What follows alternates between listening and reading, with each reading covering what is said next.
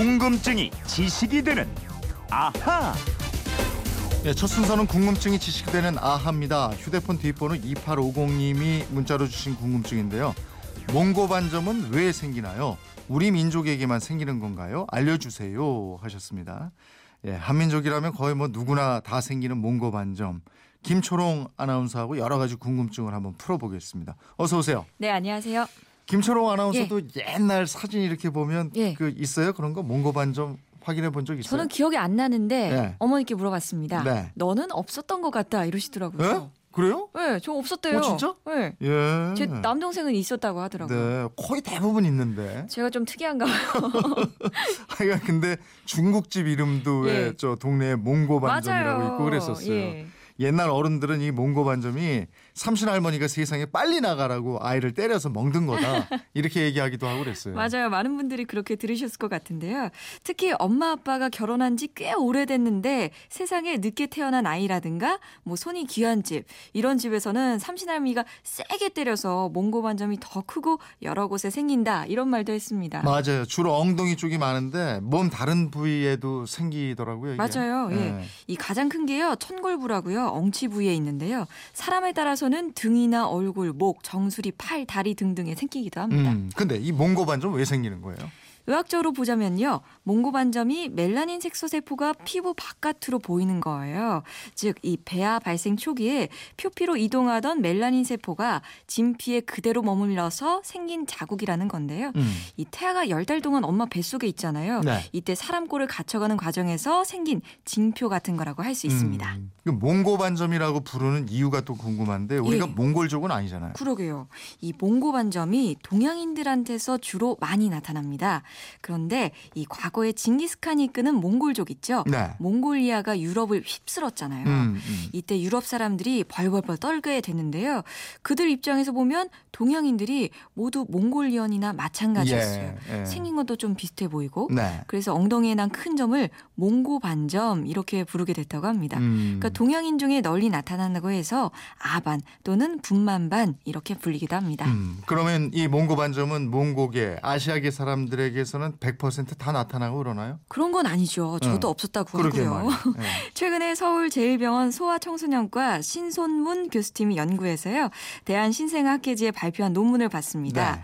우리나라 신생아의 97%가 몽고 반점을 갖고 태어나는 것으로 조사가 됐고요. 네. 중국이 86.3%, 네. 일본이 81.5%였습니다. 어. 그러니까 우리나라가 중국, 일본 신생아보다 10에서 15%포인트 정도 더 높은 비율로 그러네. 몽고 반점을 갖고 태어나요. 예. 그러니까 근데 또 재밌는 게 몽골 사람들이 얼마나 갖고 태어나는지는 조사가 안 됐습니다. 왜또 조사가 안 됐을까? 갑자기 궁금해지는데 어쨌든 우리는 예. 신생아의 97%인데 김초롱 아나운서는 3%에 드네요. 이게 아, 없으니까. 예. 상위 그죠? 3%라고 좀 해주십시오. 기왕이면 좋은 걸로. 어, 이게 뭐 상인지 하인지 뭐 중간인지 그건 모르겠습니다만 예. 어쨌든 예. 그럼 서양인들은 어때요? 서양인들은 아예 이게 안 나타나나요? 그런 건 아니고요. 미국에 사는 인디언들이 몽고 반점을 갖고 태어나는 건 많이 들어보셨을 텐데 이 미국 인디언은 10명 중에 6명 꼴입니다. 네. 62%의 신생아가 몽고 반점이 있고요. 음. 반면에 서양인은 6% 정도에 불과합니다. 아, 그러면 서양인에 비하면은 우리가 훨씬 많긴 하지만 예. 서양인이라고 몽고 반점이 전혀 없는 건 아니다 이거군요. 그렇죠. 그러니까 음. 우리 아시아인에게서 이렇게 몽고 반점이 많이 나타나는 게 네. 멜라닌 세포가 백인보다 많기 때문인데요. 그래서 간혹 이 백인 아이가 몽고 반점을 갖고 태어나더라도 음. 우리 동양인처럼 선명하진 않습니다. 또 흑인에게도 몽고 반점이 생기는데 표피의 색소에 가려서 잘 보이지는 음. 않습니다. 어쨌든 서양인의 6%라면 100명이 6명 꼴인데 예. 예, 그렇게 생소하다 보니까 외국인들이 우리 갓난 아이들 몽고 반점 보면 놀라고 참 맞아요. 그러겠어요. 예. 예. 실제로 그 미국에 유학을 간 부부나 이민 간 사람들이 신생아를 낳으면 이웃이나 타가소에서 경찰에 신고를 하는 경우가 가끔 있대요. 네. 그 부모가 신생아를 때려서 멍이 들었다고 어. 오해를 하는 거예요. 하긴 그렇게 볼 수도 있겠네요. 예. 예. 그럼 저 근데 이렇게 신생아 때 생긴 몽고 반점 있잖아요. 예. 이게 커가면서 사라지잖아요. 그럼요. 이 출생하고 두세 살까지는 푸른 빛깔이 가장 진하고요. 그 후로는 점차 색깔이 옅어지면서 12세 살이 되면 늦어도 청소년기가 되면서 저절로 사라져서요. 거의 보이지 않게 됩니다. 음.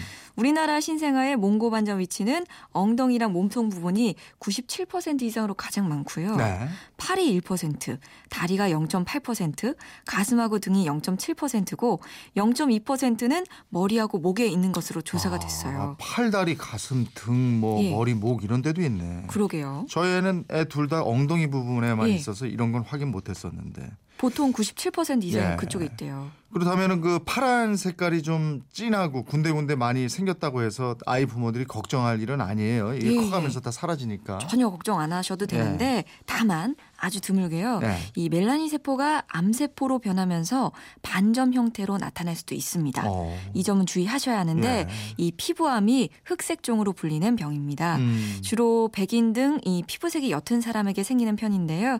이 자외선에 지속적으로 노출되면 동양인에게도 얼마든지 생길 수가 있고요. 어.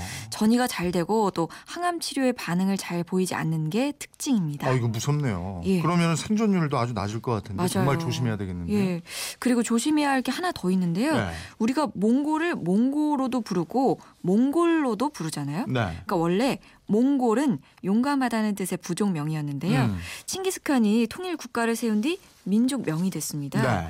그래서 이것이 공식 국가명 영어로는 몽골리아로 굳어졌는데 음. 이 몽고라는 이름이 중국이 몽골을 비하하기 위해서 어리석을 몽자와 옛 고자를 따와서 지은 아. 것이기 때문에 몽골 사람들은 몽고라고 하면 싫어합니다. 예. 그러니까 몽골은 확실하게 몽골 이렇게 부르셔야 돼요. 음. 근데 몽고 반점은 이게 몽고 반점으로 굳어졌는데 이걸 몽골 반점 이럴 수도 없고. 그러니까 그죠? 요거는 예, 비하하는 의미가 좀 어. 다르기 때문에 어쨌든 나라 예. 이름은 우리가 몽골 이렇게 불러야 되겠네요. 맞아요. 몽, 몽고 몽고 이러는데. 예, 오해할 수가 어, 있잖아요. 몽골 이렇게 불러. 예. 이것까지 알아봤네요.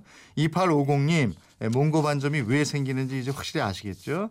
예, 저도 덕분에 잘 정리가 됐습니다. 이분처럼 평소에 궁금한 게 있는 분들 어떻게 하면 됩니까? 네, 그건 이렇습니다. 인터넷 게시판이나요. MBC 미니 휴대폰 문자 샵 8001번으로 보내주시면 됩니다.